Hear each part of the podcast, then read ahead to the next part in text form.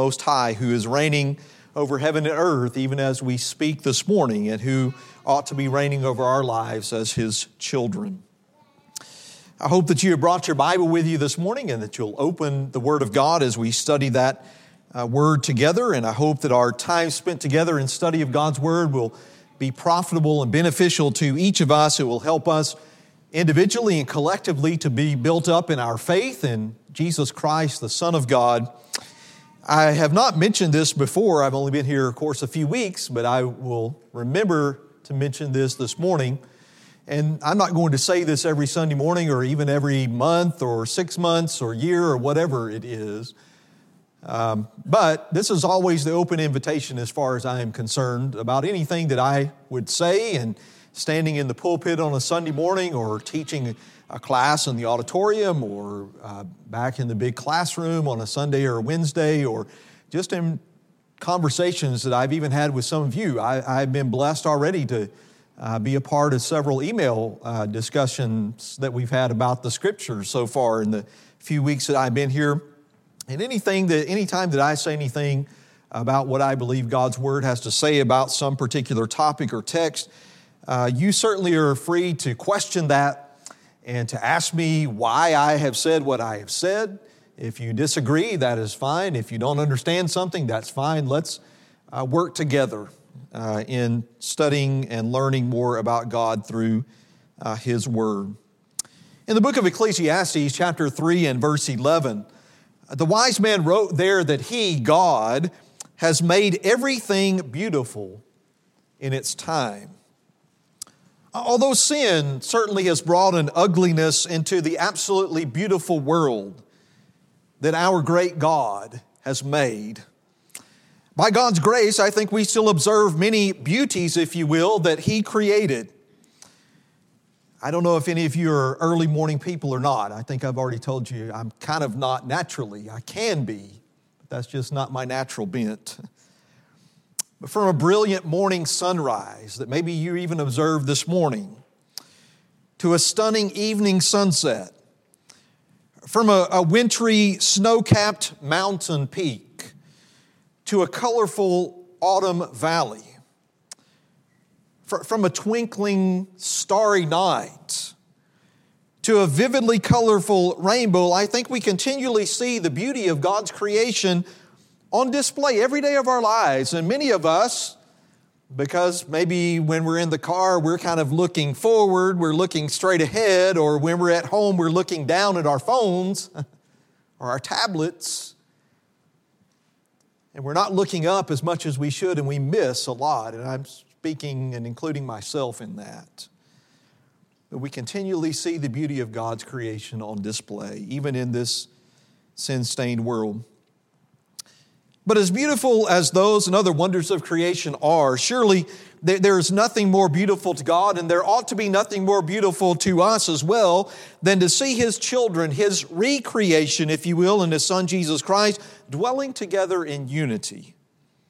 This morning, I would invite you to, to join me in looking at a very short psalm that speaks of the beauty of brotherly unity. It is Psalm 133. If you have your Bible, I would invite you to open there, Psalm 133. It's only three verses long.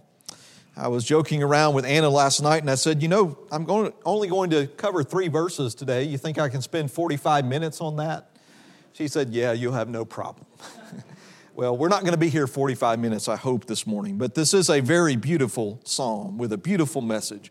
Psalm 133, beginning, the psalmist here says, Behold, how good and how pleasant it is for brothers to dwell together in unity. It is like the precious oil upon the head coming down upon the beard, even Aaron's beard coming down upon the edge of his robes. It is like the dew of Hermon coming down upon the mountains of Zion, for there the Lord commanded the blessing, life forever. Uh, David is considered to be the writer of this psalm, and if you have a Bible like I do that may give even a title to the Psalms or just a short inscription to the Psalm or try to attribute at least the Psalms that, that people, most people feel comfortable attributing the writer to. You may have something like, as mine does, a song of ascents of David. Uh, as I was uh, the last quarter of last year didn't have the opportunity because we were moving the last couple of weeks of last year in transition to from Kentucky to Arkansas. But I was teaching a Wednesday night adult class uh, that last quarter on the songs of ascents, uh, Psalms 120 through 134. And basically, they are psalms, it seems to me, that the Israelites, God's people, sang as they were going to Jerusalem to offer worship to Him, to kind of get their minds in the right frame of mind about who God is, about what God has done for them, who they are supposed to be as His people. And this is one of those psalms. David is considered to be the writer of this psalm. And I don't know if he wrote it specifically for the purpose of God's people coming together to worship him, but over the years, long after David had left this earth, that's what God's people, at least one way they were using Psalm 133. Assuming that David is the writer, think about him, think about who he was, think about his life, that he of all people, I think, would have known much about both of the things, uh, both sides, I guess, of what this particular thought of Psalm 133 is. He would have known much about the ugliness of family division. Think about Saul's attempt on his life when uh, Samuel has already anointed him to be king, but he hasn't rightfully stepped into the throne yet. But also think about even as he is king, his own family, his own son Absalom turning against him, conspiring against him, basically kicking David and all of his men, all of those who were loyal to him, out of the city of Jerusalem. He is no longer on his throne. He knew a lot about the ugliness of family division. But this man, David, also knew a lot about the beauty of family unity. That this man was the greatest king in what we normally call the United Kingdom period. When, when, when the, the kingdom of Israel, the nation of Israel, was kind of at its peak in a lot of different ways, militarily, and financially and spiritually. There are some writers who think that David wrote the words of Psalm 133 after Saul's death. You might remember back, I think it's in 2 Samuel chapter 5, the early verses there tell us again, even after Saul died, that his son, you remember Ishbosheth, was set up uh, to be king for a while. And so the kingdom was still split, but after seven and a half years of just reigning over Judah in Hebron, then he was able to go to Jerusalem and be the king of all of Israel, Judah and Israel. Some writers think that David wrote these words after Saul's death as a nation, maybe at that particular point, was kind of coming together and healing and uniting under his reign as king. Others think that this psalm was maybe a product of his own private reflection. Maybe it's not really related to any kind of one single event in his life that David was just thinking these words about the beauty of brotherly unity one day. Whatever his motivation, his reason was for writing these words, one thing I believe is certain, and that is this David's few words here in Psalm 133 paint a beautiful, pleasant picture of true brotherly unity. So let's not miss that point this morning. Again, as we think about who David is, he was a man who experienced a lot of conflict, a lot of strife, a lot of struggle throughout his life. And because of that, David uh, again knew, I think, the preciousness of family and national unity. Indeed, he knew firsthand, as he states here at the beginning of this psalm, how good and how pleasant it is in verse 1. True togetherness really is. He, he knew that, not just from a conceptual, intellectual, academic perspective, but he knew that on an experiential level. He had experienced that. I would suggest to you that that is God's true desire and has always been God's true desire for his people. David knew the preciousness, the pleasantness of true togetherness as a family of God. We need to ask ourselves the question do we really know that? Because you see, God's desire, I believe, as we read the Word of God, we find that His desire for His people of all ages, then and now, is that we do dwell together in unity. I want you to go uh, over one book in your Bible, if you're there, open to Psalm 133, to open to the book of Proverbs and chapter 6 for just a moment. Proverbs chapter 6. And there is a list that the wise man gives us here in, in a few verses. As he begins in verse 16, he says to us that there are six things which the Lord hates yes, seven which are an abomination to him.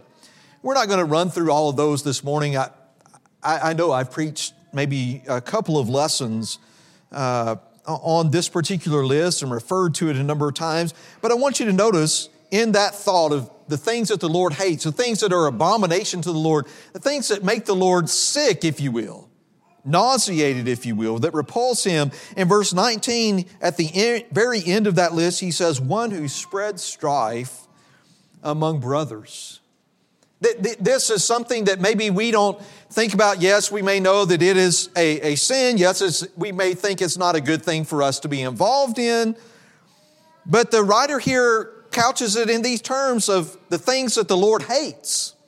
Among those things that the Lord finds abominable in His sight is one who would spread strife among brothers, one who would make it his aim in life to make sure that God's people do not dwell together in unity.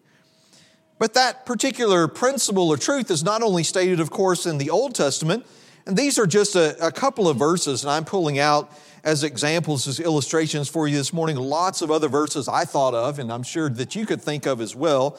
But over in the Gospel of John, I think most of us know these words of Jesus very well. In John chapter 17, as Jesus begins this beautiful prayer here, praying for himself and talking about the relationship that he has had with the Father and how he's accomplished the Father's work on earth, and then talking about the apostles, the 12 men that he had chosen to continue his work after he went back to be with the Father, and then disciples of the first century, and even us. And verse 20, he says, I do not ask on behalf of these alone, but for those also who believe in me through their word, that they may all be one, even as you, Father, are in me and I in you, that they may also be in us, so that the world may believe that you sent me. The glory which you have given me, I have given to them that, that they may be one just as we are one.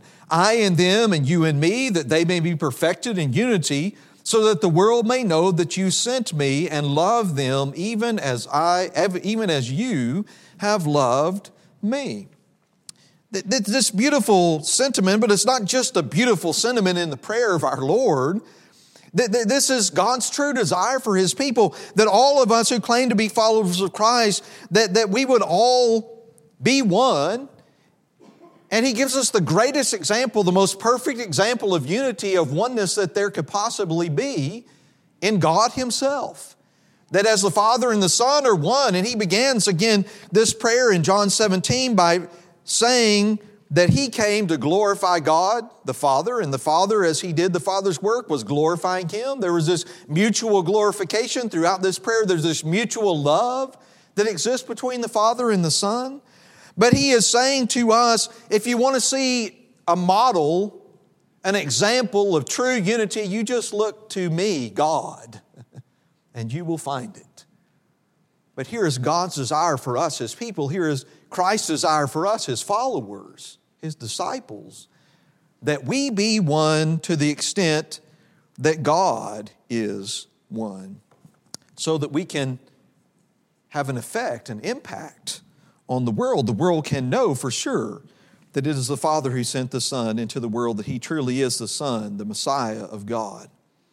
That is God's desire. That remains God's desire today. And so, if that's God's desire, it is up to us as God's people to carry out His desire in our time, in His way. How precious and how pleasant is brotherly unity as you turn, hopefully, your Bibles back to the little psalm that we are considering this morning in Psalm 133.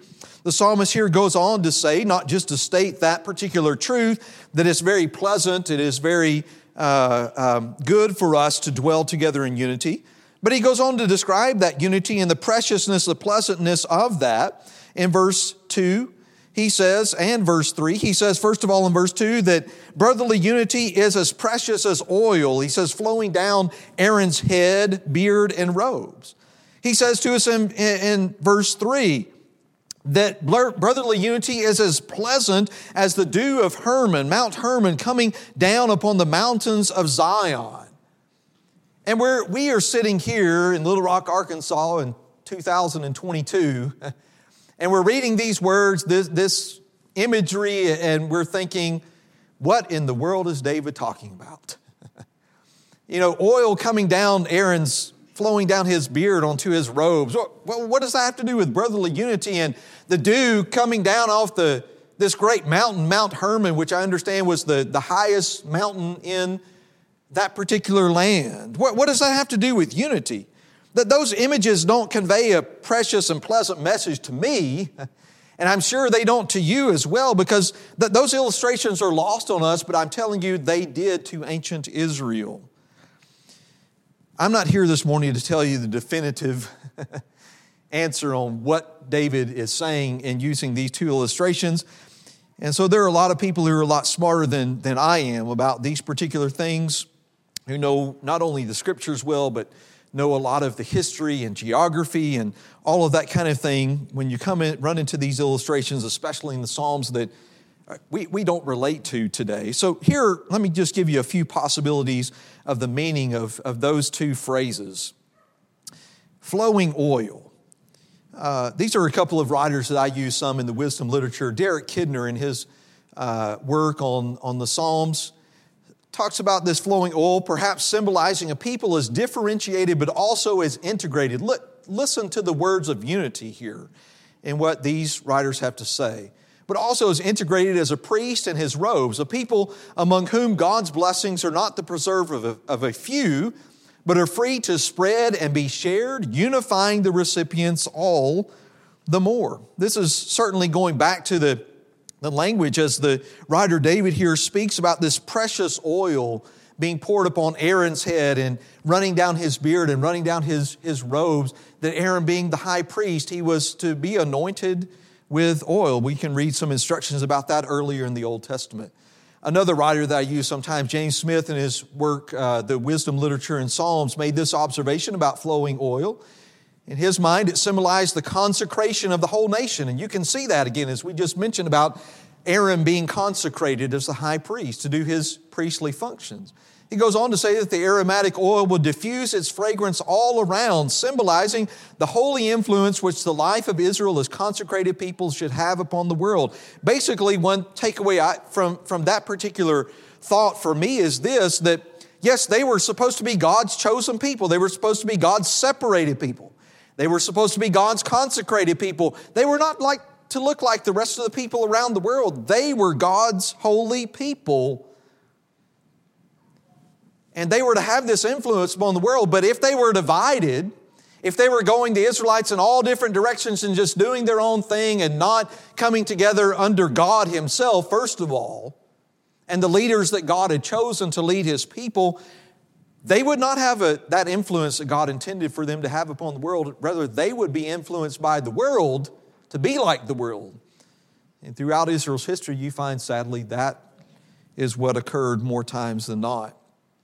To think about what perhaps David might mean when he says that brotherly unity is as precious and as valuable as the dew of Hermon coming down upon the mountains of Zion. Again, from James Smith, he said that dew is a symbol of what is refreshing, quickening, invigorating. I think we all know that. The dew that falls on the slopes of Mount Hermon is especially copious. It, it comes in great amounts, in other words. He says here that brotherly unity in the same way refreshes each individual, just as the dew for much of the year brings the refreshment and renewal to the dry mountains of Zion. From what little I read last week about Mount Hermon, that yes, there, there was a lot of snow on that mountain, even in the warmer parts of the year. And that, that snow would begin to melt, and, and there would be dew in the mornings on Mount Hermon in great amounts, but the region all around in the valley could be as dry as dust. But here is the writer David saying it's like the dew of Hermon, not just staying there on that mountain, but it is coming down upon the mountains of Zion. Zion, of course, I believe being a reference to God's people uh, not just the city of Jerusalem, but a descriptive term for God's people. And Derek Kidner made this observation about this illustration that David used of the mountain dew. He said that Hermon, the highest mountain in Israel, was evidently proverbial for its heavy dew, yet the little Mount Zion enjoyed the same gift high and low drinking the same sweet refreshment. If his thoughts are anywhere close to what David was trying, the message David was trying to convey here to God's people and to us, again, it is a picture of unity. And I believe, obviously, that is the main message of Psalm 133 that it doesn't matter where you're living on Hermon, figuratively, or, or on the mountains of Zion. That high and low, as he says here, drinking the same refreshment, we are united. We are sharing in God's good gifts and blessings together. So David used these two well known illustrations of his day. Again, I'm suggesting to you this morning to paint this very beautiful and colorful and peaceful picture of the preciousness and the pleasantness of brotherly unity. Well, where does such a blessing as brotherly unity come from? Is, is this something that maybe some brothers in the Lord, some sisters in the Lord have and others don't? Is this something that some local churches have and some don't? Is it just, uh, you know, luck? is the result of us enjoying brotherly unity? No, I believe David answers that particular question in this little psalm.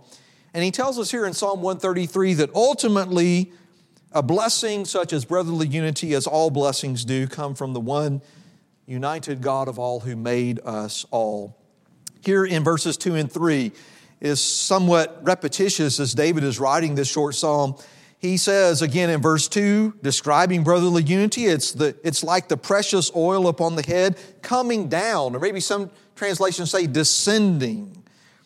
And then he says it's like that oil coming down at the end of verse 2 or descending upon the edge of his robes. And then verse 3, it's like the dew of Hermon coming down or descending upon the mountains of Zion. That, that all of these blessings don't come from us, they're, they're not inherent within us. No, they are coming down from the, the Father of blessings, from the Lord. And in verse 3, as he ends this psalm, he just sums up everything that he said here by saying, for there the Lord commanded the blessing, life forevermore. The Lord is the one that is com- commanding the blessing. The Lord is the one who wants all of His children, all of His people to be together and to enjoy this blessedness of brotherly unity. It is the Lord who is commanding the blessing, as Moses states at the end of this psalm, of that which is true life, that which is eternal life. And He's giving that blessing to all of His family we find and we enjoy that rich blessing from God. David says toward the end of the psalm, in that last phrase, he says, For there. We find and enjoy that rich blessing from God there. What is the there? Well, I believe he's talking about the mountains of Zion. He is talking for, the, for Israel at that particular time there was Zion, it was Jerusalem, it was them coming together again, the songs of ascents that they were all headed toward the city of Jerusalem for one common purpose, for one common goal, where their thought, their minds uh, uh, uh, blended together in thought that they were all thinking about Jehovah God and how they were all going to come together as His children to worship Him and to praise Him and to thank Him. For us, I would suggest to you that the there is Christ Church. and when I say Christ Church, I'm not speaking of this facility, this building, this structure that we are in this morning. I'm speaking about the people who are here and all of God's people all over the world. That we can only find and enjoy that rich blessing of brotherly unity, of eternal life here amongst God's people in the church that belongs to Jesus Christ. We're not going to find this kind of unity that David speaks of here in Psalm 133 out in the world, are we? we're going to find a lot of division. We're going to find a lot of ugliness. We're going to find a lot of sin. We're, we're going to find a lot of things that will tear us apart. And that Satan is certainly working in our world today as he always has. And one of his most effective tools, I think, for us just as people in general, is that if he can pit us one against the other, if he can get us to be divided and to be fighting with one another rather than to be united and to be helping one another grow, then He can get us to do His work, and He certainly has been very good at that. When brethren are divided, I would suggest to you that little to nothing good takes place. Whether you want to think about brethren being divided in a local congregation or those who are of the same physical family, if, if those members of that physical family are Christians, if they are not, if they are not working together, if they are truly divided, there's not going to be much good that takes place. There's certainly not going to be much good that results from that. But when brethren are truly united in the way that Scripture says we are to be united, there are lots of good things that occur. And I believe, again, David knew that. He had seen both sides in his lifetime. And so he was writing, for whatever reason, this little psalm, Psalm 133, to help us to remember, maybe to help himself remember how good and how pleasant it is for brothers to dwell together in unity. I have seen both sides in my short lifetime. Uh, I grew up in Oxford, Mississippi. My, my dad uh, preached for the first few years of my life, and so we lived in a little small community in Mississippi. Uh, when I was born, uh, I, six months after I was born, I think we moved there. I don't remember anything about that, but we moved then to Memphis, Tennessee, and lived there for about four or five years, and I do remember some things there. But even in that congregation there at Memphis, which is no longer in existence, I, I, I think because of a lack of leadership, there was uh, not a lot of unity, or at least not as much as it should have been. And then as we moved back to Oxford, where I was born, when I was about six, seven years old, the church there, just a couple of years after we moved back, split when I was like seven, eight, nine. And then by the time I was 12 or 13, the church that the group that had left that church split again. And so I, have experienced that. Even before I became a Christian, I've experienced the, the ugliness of division amongst brethren. But thanks be to God, in that time I have experienced a whole lot more of the beauty of unity and what that looks like. And I'm telling you again, when brethren are divided, there is very little good that takes place. But when we are truly united, there are lots of good things that occur. I have not been here long enough to know all the good things that are going on in this church. I'm not naive enough to think that this congregation doesn't have problems and issues and challenges. I know that we do because we're people. But I want you to think on the positive side this morning just about two blessings and benefits of that kind of unity that David speaks of here in Psalm 133 that I have already seen. Uh, Alan must have been reading my notes this morning uh, because he's already read a passage that I was thinking about reading. But we are able in this congregation to be partners in the gospel with preachers around the world. There from the book of Philippians, he read toward the end of that book. I want to just read a few verses from the very beginning of that book in Philippians chapter 1, verse 3, beginning. Paul begins his, his thoughts, his writing to the church at Philippi by saying this I thank my God in all my remembrance of you, always offering prayer with joy in my every prayer for you all, in view of your participation in the gospel from the first day until now. And then, of course, he closes the book in the passage that our brother Alan read for us this morning before we uh, took up the collection. That this church here at, at Philippi, Paul says, when, when there were no other churches that would have fellowship with me in the matter of giving and receiving, of sending money and allowing me to preach the gospel that this church in Philippi did. That there was this unity. It wasn't just a one sided relationship, it wasn't just that Paul was taking their money. But as in the passage again from Philippians chapter 4, notice some of the language here. Uh, uh the matter of giving and receiving, there is that mutual, mutual uh, relationship that is going on there. He says in verse 17, Not that I seek the gift itself, but I seek for the profit or the fruit, some versions say, which increases to your account.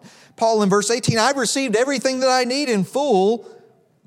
And then verse 19, my God will supply all your needs according to his riches and glory in Christ Jesus. There is this fellowship, this relationship, this unity, if you will, between Paul and the church at Philippi. They are truly partners in the gospel. And this congregation here at Fairview Park is able to be partners in the gospel with preachers around the world. Because again, I'm not saying there, there are no areas in which we need to grow as a church, but from what I can see, because of the unity that does exist here in Christ, we're able to do this good work. To my knowledge, this church is having fellowship with 15 preachers currently Brent, myself, and 13 brothers in other parts of the world. And that is a wonderful thing.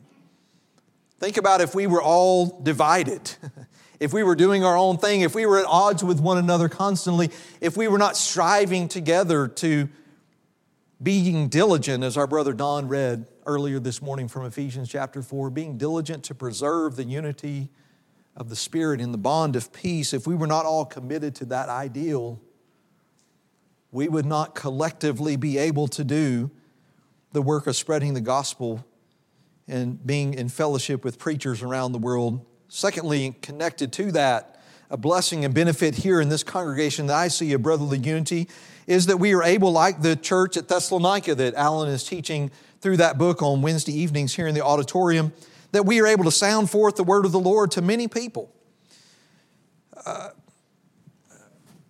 Brother Richard uh, Forrester sent me here, I guess it was uh, last week, a, a printout of, uh, of kind of like the work that we're doing digitally. And uh, he said he's a numbers guy, I'm a numbers guy. Uh, I didn't have the time to read through all the uh, information that he sent to me, but I gathered this is kind of the, the so what of all of that.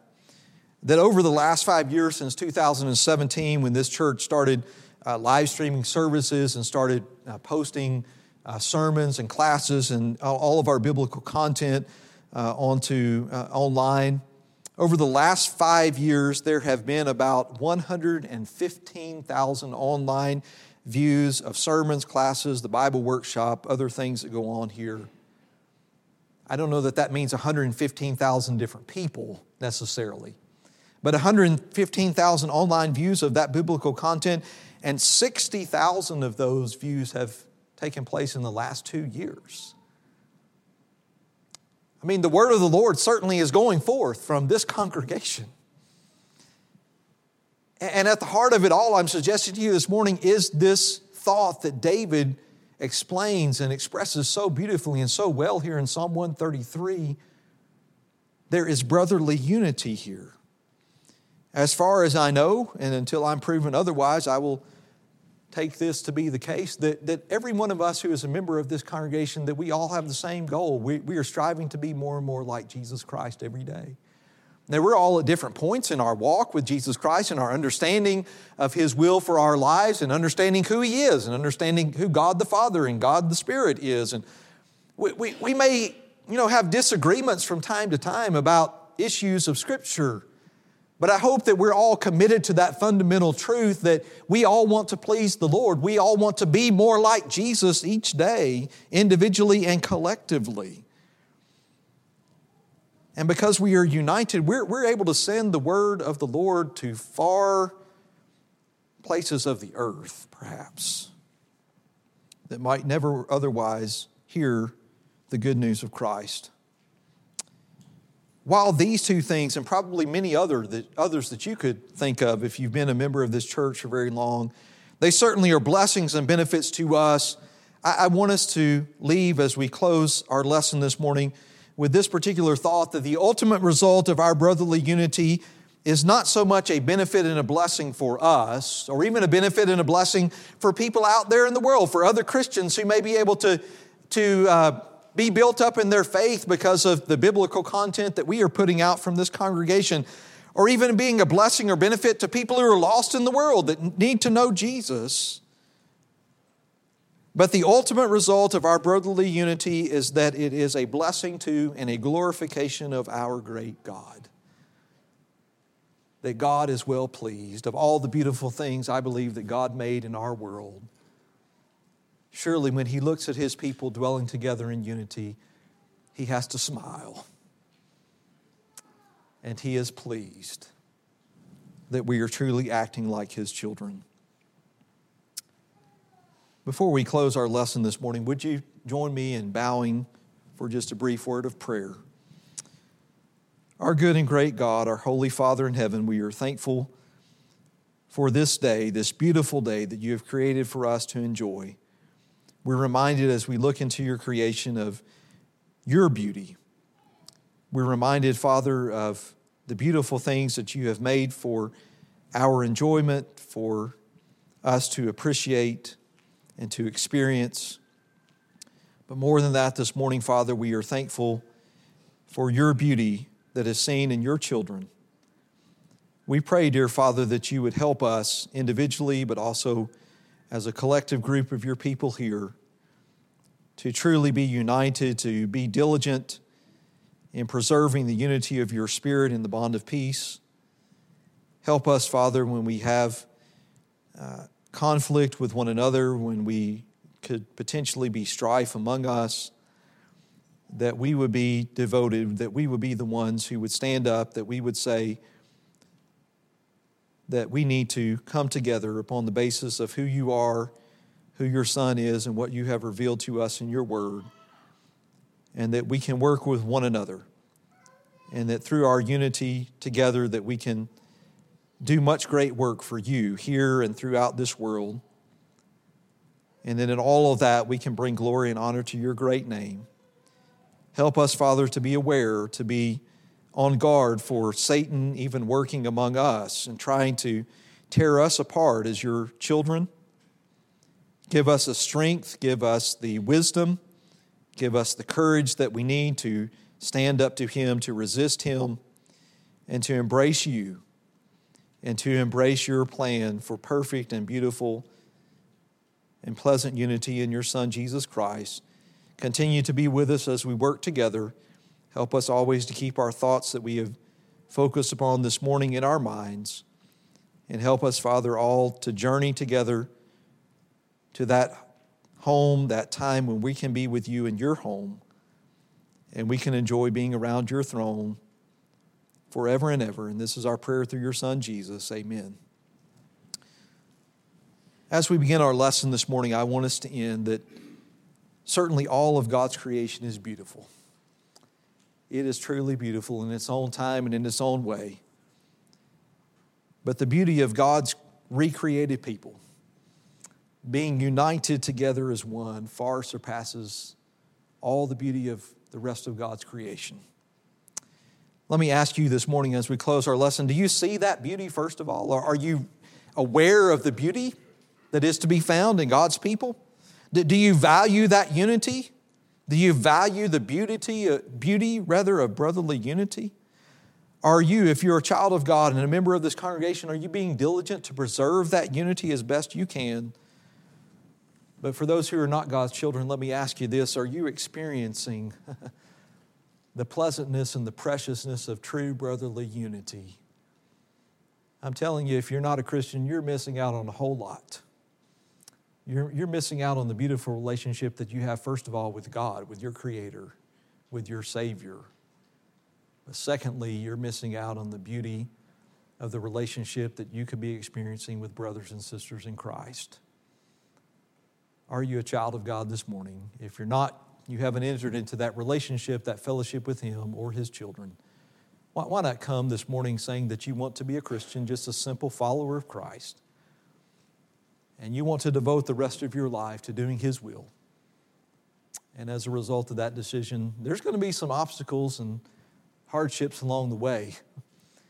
But I'll tell you what, in my experience as a Christian for I guess maybe 27 years now, the blessings and the benefits that God gives us through His Son Jesus Christ and in His body will far outweigh any of the challenges that you have to experience. Do you need to become a Christian this morning? If that's your desire, please make that known. Come to the front and we can be ready to assist you, be happy to baptize you into Christ so that you can be a part of His body. If you need to do that this morning, won't you do that now as we stand and as we sing?